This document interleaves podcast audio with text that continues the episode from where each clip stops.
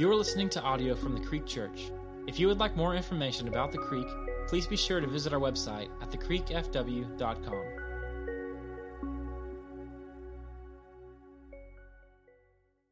There's a lot going on around here this summer. We had students at camp 2 weeks ago, elementary kids at camp last week, and then Wednesday we've got a team heading to Nicaragua. And so before we get into everything, if you are part of our Nicaragua team, would you please come up here so we can love on you and pray for you before you go? And just in case, we can give you some final instructions. Remember, don't drink the water. Bottled water only, filtered water only. But would you give our Nicaragua team a hand?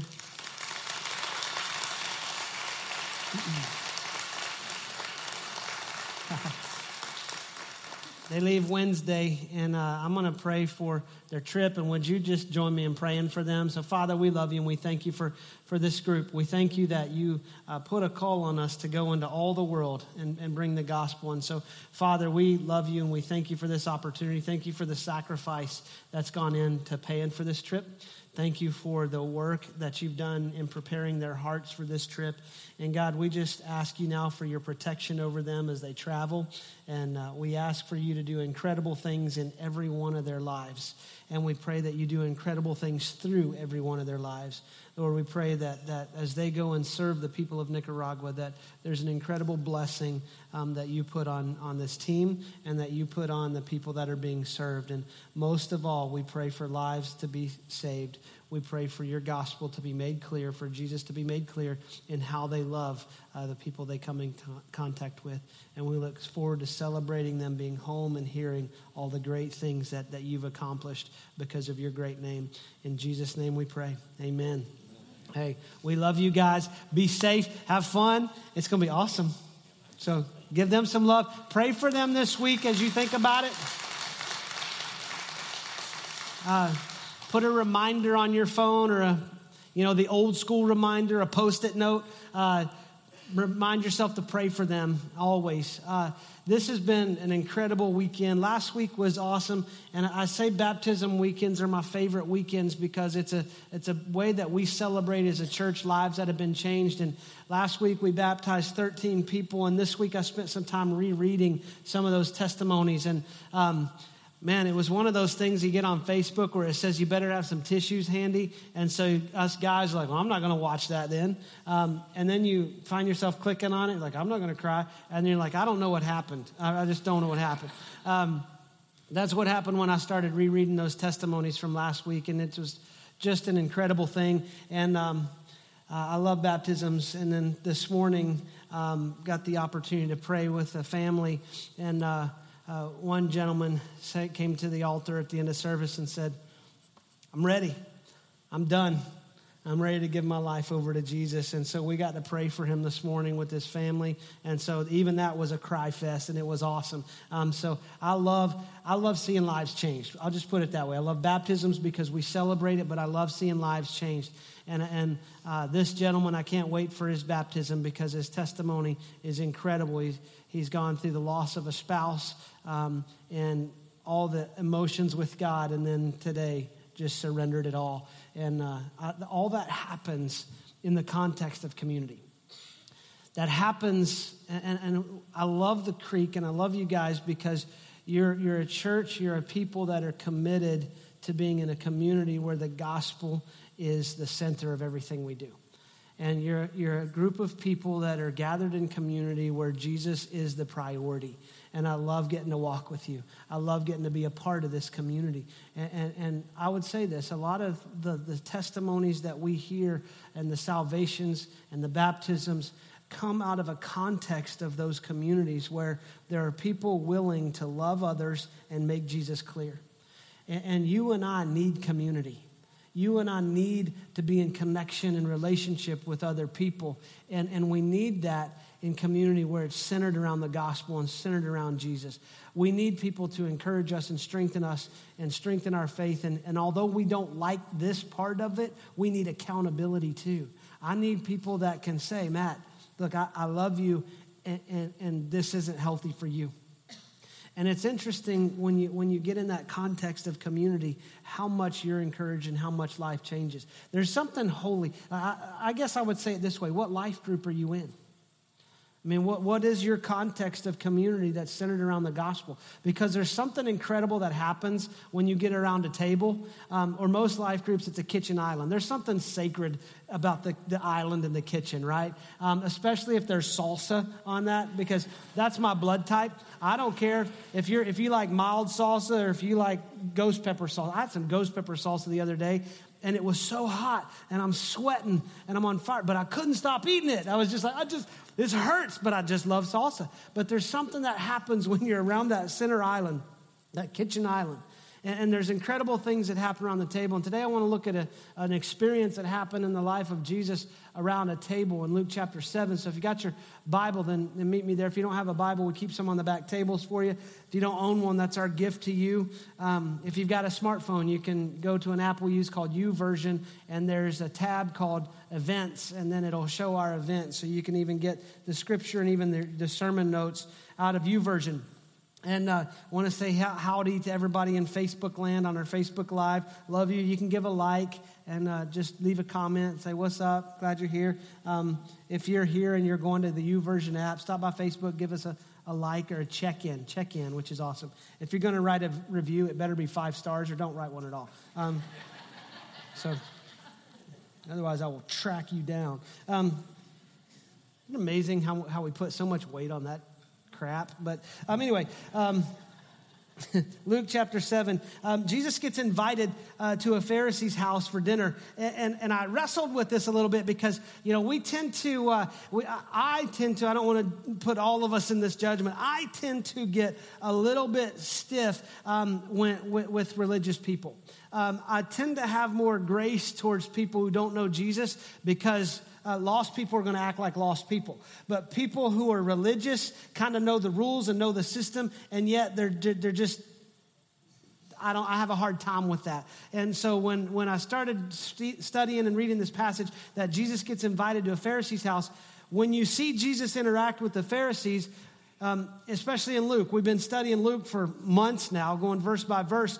And when you see Jesus interact with Pharisees, there's typically confrontation, there's tension, and there's a butting of heads. And so when I started reading this, and I was thinking, Jesus, why'd you go to the Pharisees' house? I mean, you know what's coming. I mean, it's like that dinner party invitation you get when you're like, I really don't want to go. Because I know it's going to be tension. For some of y'all, it's your family. You know, I don't want to go to this birthday party because I know what the tension's going to be. I know it's going to be crazy. I don't want to go. And so you already start trying to figure out your excuses, but you can't get out of it. And husbands and wives, you're beautiful. You move so beautifully tactically in this procedure. You come up with your nonverbal clues on how to make your exit. You know, it's not like, oh, we've got to go. You're over there like, you know, the wife says, okay, when I do this, it's time to go. So you're over there eating salsa. You know, you're just like watching your wife's ear. You're like, go, go, go, go, go, you know.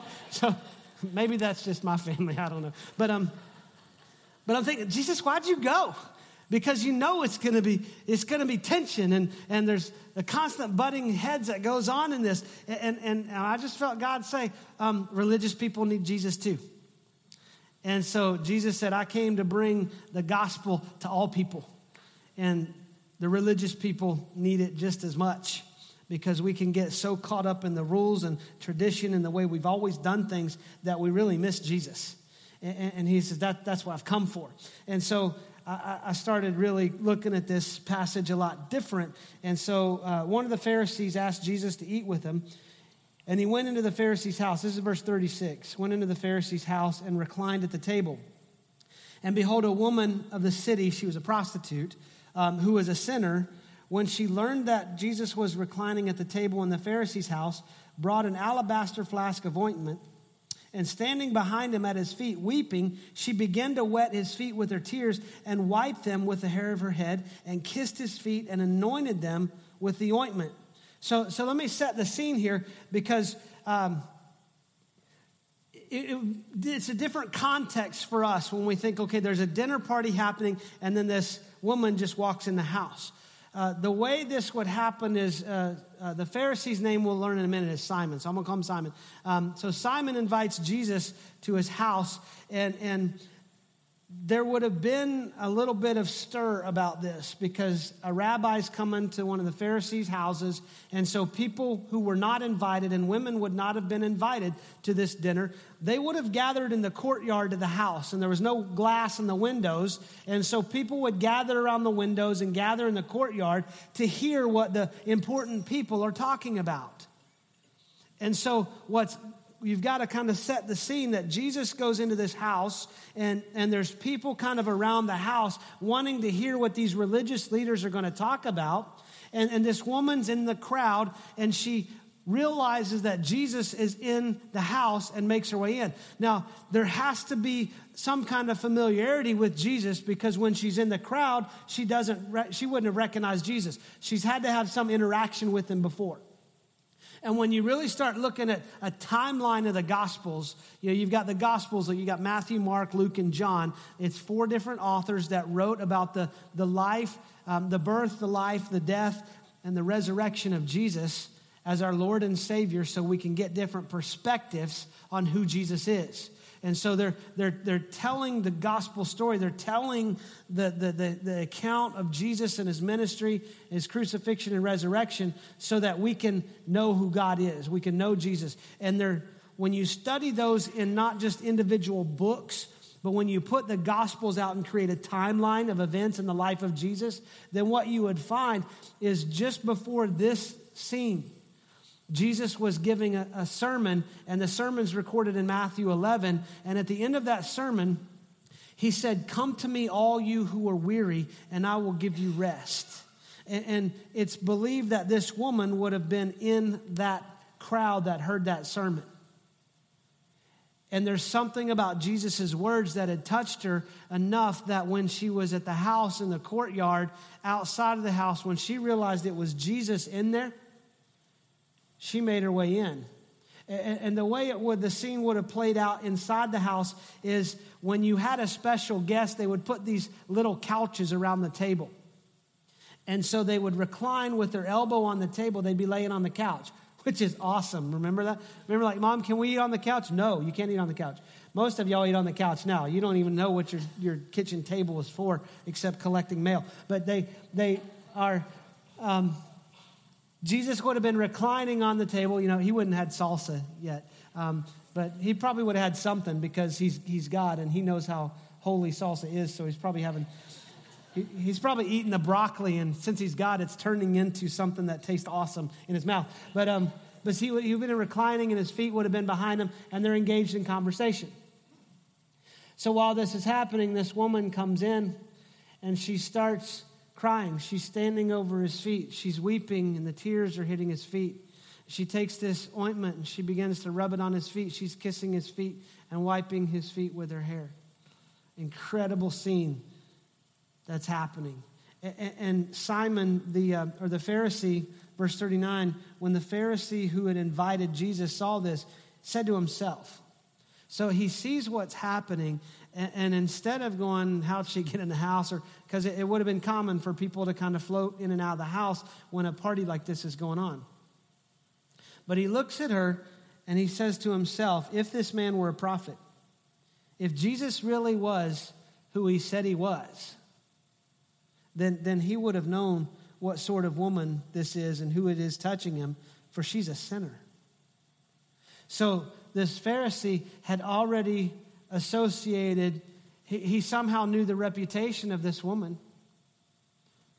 And he already begins to cast the judgment. She's a sinner. And if Jesus was who he said he is, he wouldn't be letting her touch him.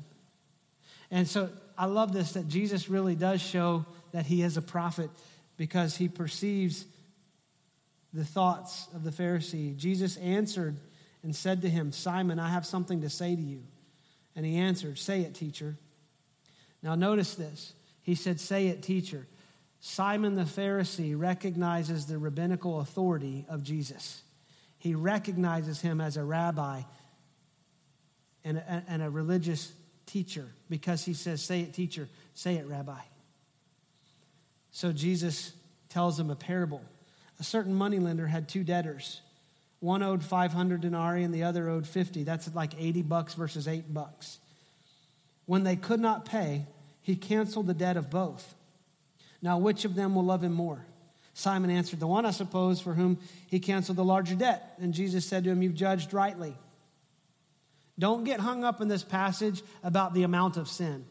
We like to connect the dot and say, well, so you have a lot of sin and I don't have a lot of sin, or that person doesn't have a lot of sin and I have a lot of sin. Jesus isn't telling this parable for us to come up with an amount of sin. What he's doing is trying to get us to the awareness that we have a debt that we cannot pay. Regardless of the amount, he said one owed 500, one owed 50, one owed $80, one owed $8. Neither one of them could pay.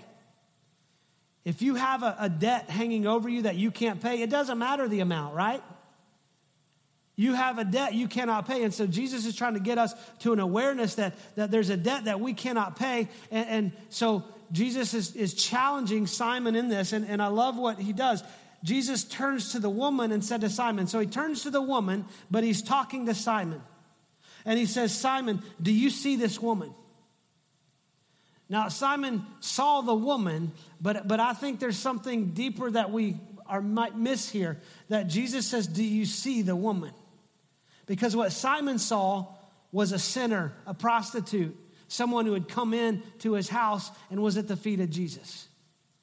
What Jesus sees is a woman who needs a debt canceled. Let me help you with something. You might be struggling right now, or you've gone through times in your life where, God, where are you? God, do you see what's going on? And can I tell you the truth of God's word? He sees you. And he doesn't see the mess. He sees you. And he loves you. Don't miss that. Simon, do you see this woman? I entered your house. You gave me no water for my feet, but she has wet my feet with her tears and wiped them with her hair. You gave me no kiss, but from the time I came in, she has not ceased to kiss my feet. You did not anoint my head with oil, but she's anointed my feet with ointment. So there was a tradition and a custom that would have been followed for Simon the Pharisee. When he invited Jesus into his house, he set out the couches for the important guests, for special guests. But there was also some customs that would have been followed in this dinner party. That when Jesus showed up, Simon would have had a servant ready to wash the feet of Jesus. And that was just a sign that hey, you've walked here, your feet are dirty, we want to wash your feet, we want to serve you, and welcome to my home. Then Simon would have greeted Jesus with a kiss. And every man said, no, thank you. Handshake is fine, fist bump. But it would have been like a kiss on the cheek. That was custom. And then Simon would have anointed Jesus' head with oil as a sign of respect and say, I'm glad to have you in my home, and may the Lord bless this visit. So, he doesn't do any of that. Jesus calls him out on it. All of the customs and traditions, Simon, you didn't do. But this woman has done it all. She washed my feet with her tears. She dried my feet with her hair. You wouldn't give me a kiss on the cheek. She has kissed my feet since the time I got here. And she's anointed my feet with this ointment. I think it's cool that she anointed his feet, because I think of Isaiah 51 when it says, how beautiful are the feet who bring good news. And then the prophecy of Jesus in Isaiah 62 when he says, I've been anointed to bring good news to the poor. I mean, she's anointing the feet of the good news, who's bringing the good news to the whole world. And so he says, Simon, not only did you not do it, what she's done, she outdid what you even could have done. Calls him out on it. And then he deals with the woman. He says, therefore, I tell you, her sins, which are many, are forgiven, for she loved much. Remember, the one who's going to love more, the one who realizes the great debt that's been forgiven. For she loved much, but he who is forgiven little loves little. And he said to her, Jesus said to the woman, your sins are forgiven.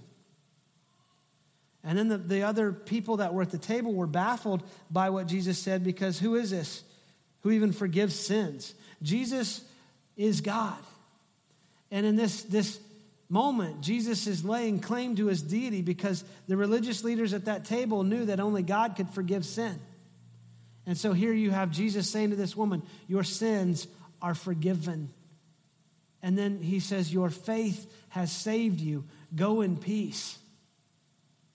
Your faith has saved you. Go in peace. Both the woman and Simon needed forgiveness. And only one left there in the revelation of forgiveness.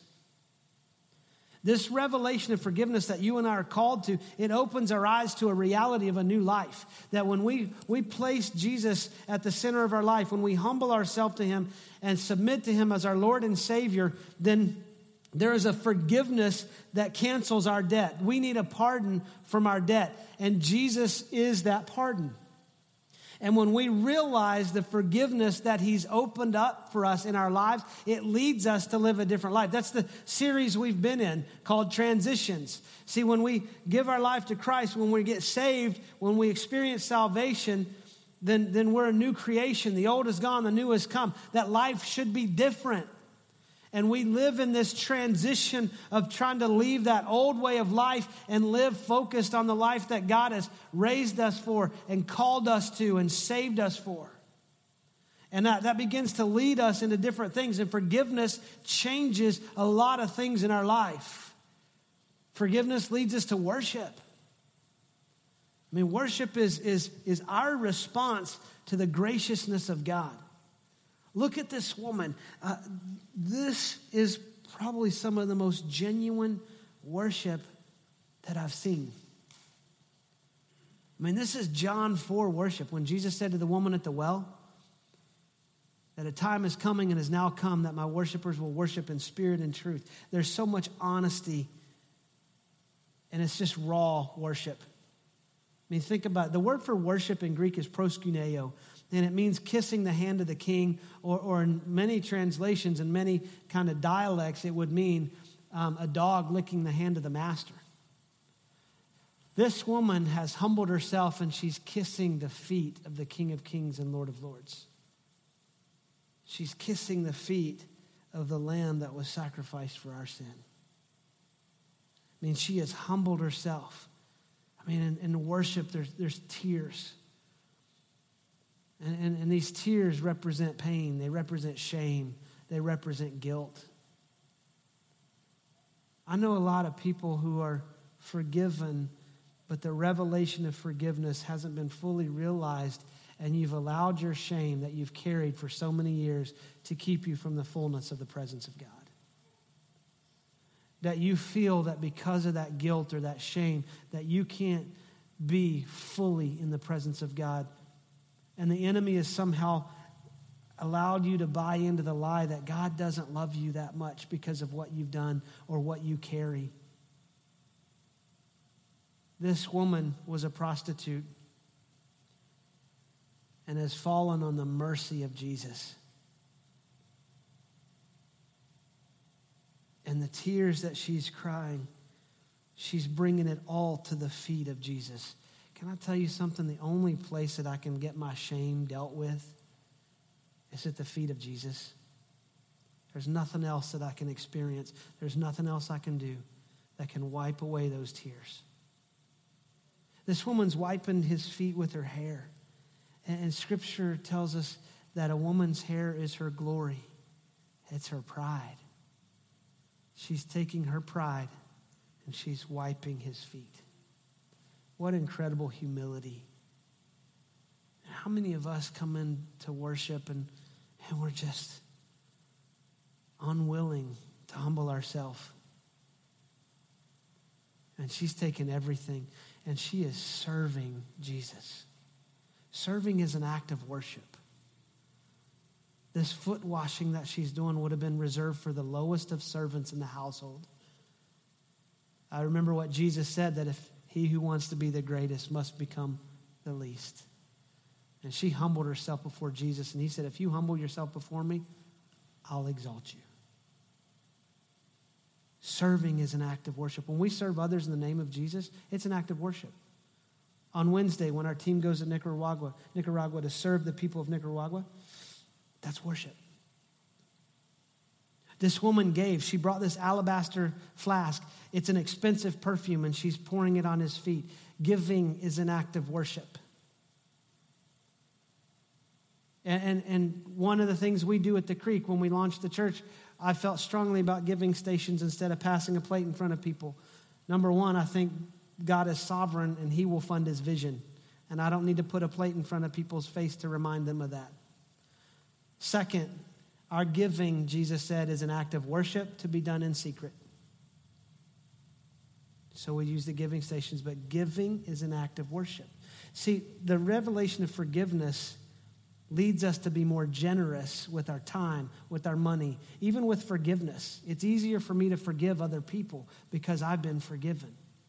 And I don't serve, I don't give, I don't do these things to be forgiven. I do these things because I'm forgiven. Because if I try to do these things to be forgiven, I'm trying to earn it. I'm trying to work for it.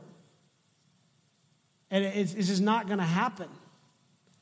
And Titus chapter 3 tells us that we're saved not by our righteous works,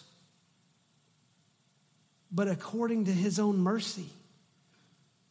And so I worship because I've been given grace by a gracious God, and he has forgiven me and changed my life. This woman is at his feet because her life has been changed by the forgiveness and mercy that comes only through Jesus. Forgiveness leads us to love. You know, Jesus said she loves much because she's been forgiven much. And loving Jesus doesn't merit forgiveness. But being forgiven motivates our love for him. See, this woman greatly loves because she's aware that there's a debt that she could not pay that has been forgiven. And going back to that parable, we can't get hung up on the amount of debt or the amount of sin. Let me ask you this question, if that's our thought. How much sin has to be in our life for us to be a sinner? Any small bit, and we're a sinner. See, we like to justify it. We like to come up with levels of sin. You know, we like to put on a spectrum, well, this was just a little white lie. I'm not as bad as, you know, we'll go the spectrum. I'm not as bad as Hitler, who killed millions of people. So we've just set a spectrum, and then we like to find out where we are in that spectrum to say, I'm really not that bad. That's where Simon was. Simon said, I don't need forgiveness. She's the sinner. Simon wasn't aware of a debt. Can I tell you that regardless of our sin, the cost of forgiveness is the same? It costs us the blood of Jesus. So it doesn't, remember, if you have a debt you cannot pay, it doesn't matter the amount because you can't pay it. Our sin is a debt that we cannot pay, and it requires a pardon. And because God so loved us that he made a way for that pardon to happen. I mean, we are spiritually bankrupt, and he paid for it. What I've seen with this revelation of forgiveness is I become more generous, and it leads me into worship, but I become more loving. I become more loving to God. I become more loving to other people. I become more loving to religious people. I become more loving to people who don't know Jesus. I become more loving to, yes, even people I'm stuck in traffic with on I-35, which I got to tell you, I got a text from Fred this week. Fred was one of our worship leaders who sang Good, Good Father. He sent me a text this week, and he said, bro, I didn't know you got a new truck. And I was like, I didn't either. But I opened up the text, and it was a picture of the back of an SUV, and the license plate said IH8 I-35. I hate I-35. And I was like, why didn't I think of that first? I was like, the love of God has so transformed my life, it even changes how I love the people that I'm sitting on 35 with. Or I'm sitting and they're cutting me off. We'll put it that way, okay? I'm not bitter at all, but I love them. I love them. I love them. I've seen this played out in my marriage. I can tell you that I love Heather today more than the day that we stood before the altar and got married. Because when we got married, she hadn't lived with me yet. she hadn't had to deal with my stuff. And 23 years later, even with all my stuff, I mean, our towel incidents and our home improvement project, that's the closest we've been to divorce. I'm telling you, it's not good. But we've learned a trick. Pray with each other before you do those home improvements, because it's really hard to fight and be mad at each other when you've just prayed for each other. It just really is. So it really takes the fun out of it, but it gets the job done, right? So I won't share any stories. I'll save those for our next marriage conference. You know, we've been through some crazy stuff with home improvements. But the revelation of knowing that she knows all of my faults and still loves me leads me to love my wife even more. And how I love my wife, how I love the people on 35, how I love religious people, how I love lost people, it's a reflection of how I love God. Because Jesus told his disciples, the world will know you're my disciples by how you love one another. Leads us to be more loving. And this revelation of forgiveness leads us to peace. Leads us to peace. I know a lot of people who have will say, you know, I've trusted Jesus as my Savior. I've given my life to him, but I just don't have that peace. I don't have that assurance. How do I know? Verse 50, Jesus said, your faith has saved you. So only faith saves us. Only faith in Jesus saves us. Nothing else has saved you. Go in peace. That literally translates go into peace. So Jesus is saying you're going into something. There's a destination that you will arrive in, and that is peace. And so it's the peace that passes understanding. It's the peace that brings assurance to know that we're forgiven, to know that we're saved. And so we wrestle with this a lot sometimes. How do I know? Well, let's set some foundational questions here. How are we saved? We're saved when we place our faith in Jesus Christ as Lord and Savior, and we repent of our sins. We realize that we have a debt we cannot pay, and we repent of those sins, and we ask for his pardon of our debt. Scripture tells us that if we believe with our heart, confess with our mouth that Jesus is Lord and God raised him from the dead, you will be saved. And then we're like, well, how do I know? I mean, how can I be absolutely sure? How do I know we're saved? Because this woman, Jesus says, go in peace. So maybe a couple weeks later, she's wrestling in this transitional life. You know, we're not in heaven yet, so we still deal with sin. I don't want to go back to my old life because I know how empty that was. Think about this woman in this transition of I don't want to go to back to prostitution, but that paid the bills. And I've got bills I've got to do, but I want to pursue Jesus, but I'm, what do I do? How do I do this? And she maybe starts talking to some people she knows. And they may not know the forgiveness of Jesus, and they're like, well, so Jesus said what? Your sins are forgiven. Because 1 John 1:9 tells us that if we confess our sins, he's faithful and just to forgive our sins and cleanse us from unrighteousness. And so for the woman, she said, what did Jesus say? He said, you're forgiven. Well, how do you know that you're forgiven? And this woman could have said, Jesus said so. The word of God said so. The Gospel of John starts out talking about Jesus. In the beginning was the Word, and the Word was God, and the Word was with God, and the Word became flesh and made his dwelling among us. Jesus, who is the Word, said the Word, you are forgiven. When you start wrestling with that and you're not feeling that peace, go back to the Word. Romans 5:1, therefore, since we've been justified by faith, we have peace with our Lord Jesus Christ. There's an assurance through faith that we've been forgiven, and he continues to tell us, you are forgiven, you're the righteousness of God, you are redeemed, you're a new creation. But how do I know I'm saved?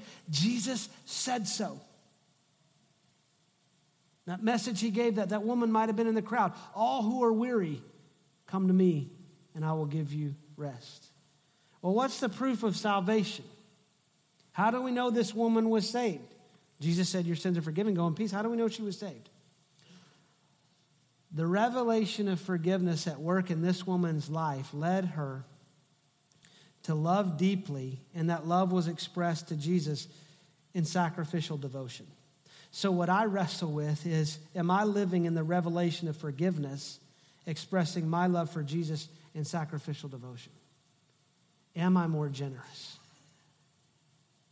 Am I more generous in worship? Am I more generous with my time, with the money that God trusts me with forgiveness, with love?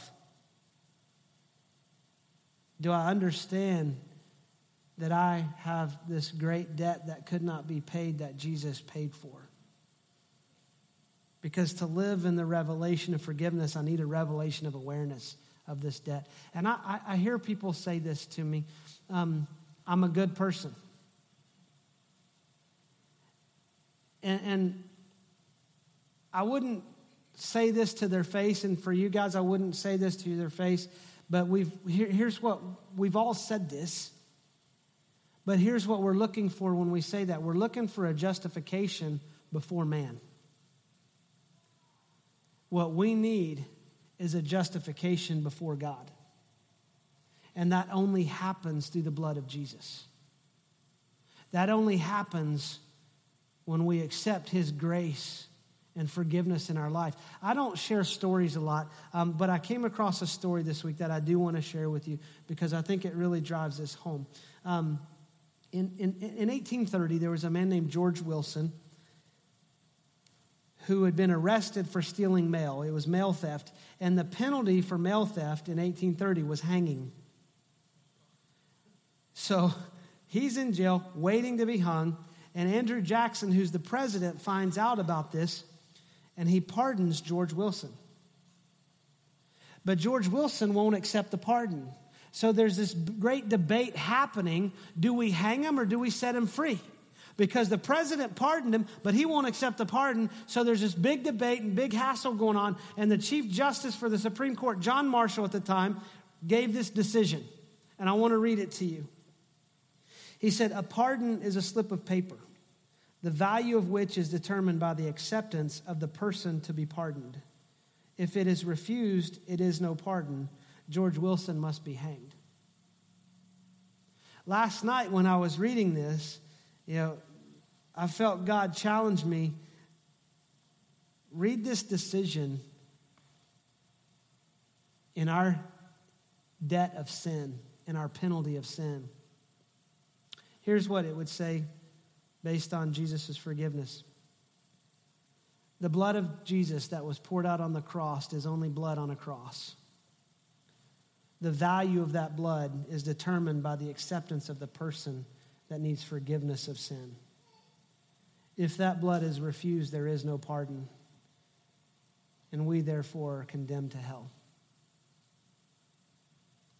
There's nothing I can do to make you accept the grace and forgiveness of God. I can just tell you how sweet it is, how good it is, and how alive it is. But that blood that was shed on Calvary by Jesus covers your sin, and the pardon stands ready to be given, but you have to accept it. And that's the challenge for every one of us, to accept the pardon of Jesus or walk away. Let me pray for us. God, we love you, and we thank you for your grace, and thank you for your mercy. And we ask you, God, to open our eyes to the revelation of your forgiveness. Maybe first open our eyes to our need for forgiveness, that there is no amount of good that we can muster up that makes us deserving of your pardon. We need your pardon because we are under the penalty of death. We need your grace. And we're asking for you to forgive us. God, I'm praying for that person in here who's never accepted your pardon. And today that revelation is been made real in their life, and I'm asking you to give them the courage to just say, Jesus, I need your pardon, and I accept your pardon, and I'm asking you to make me new.